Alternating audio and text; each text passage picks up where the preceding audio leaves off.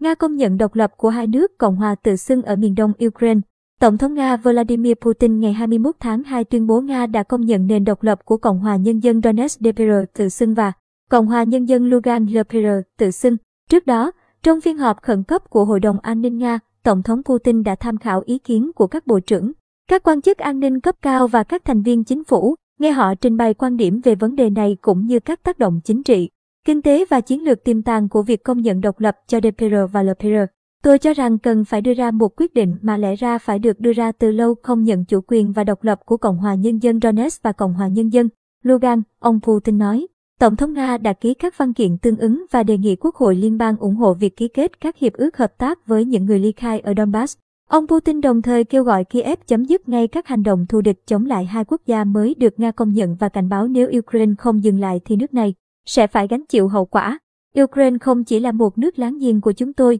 mà còn là một phần vốn có của lịch sử, văn hóa và không gian tinh thần của chúng tôi. Đây là những người đồng đội của chúng tôi, gia đình của chúng tôi, những người mà chúng tôi có quan hệ huyết thống. Ông Putin nói trong bài phát biểu trước người dân toàn quốc tối ngày 21 tháng 2 khi đề cập quyết định của mình.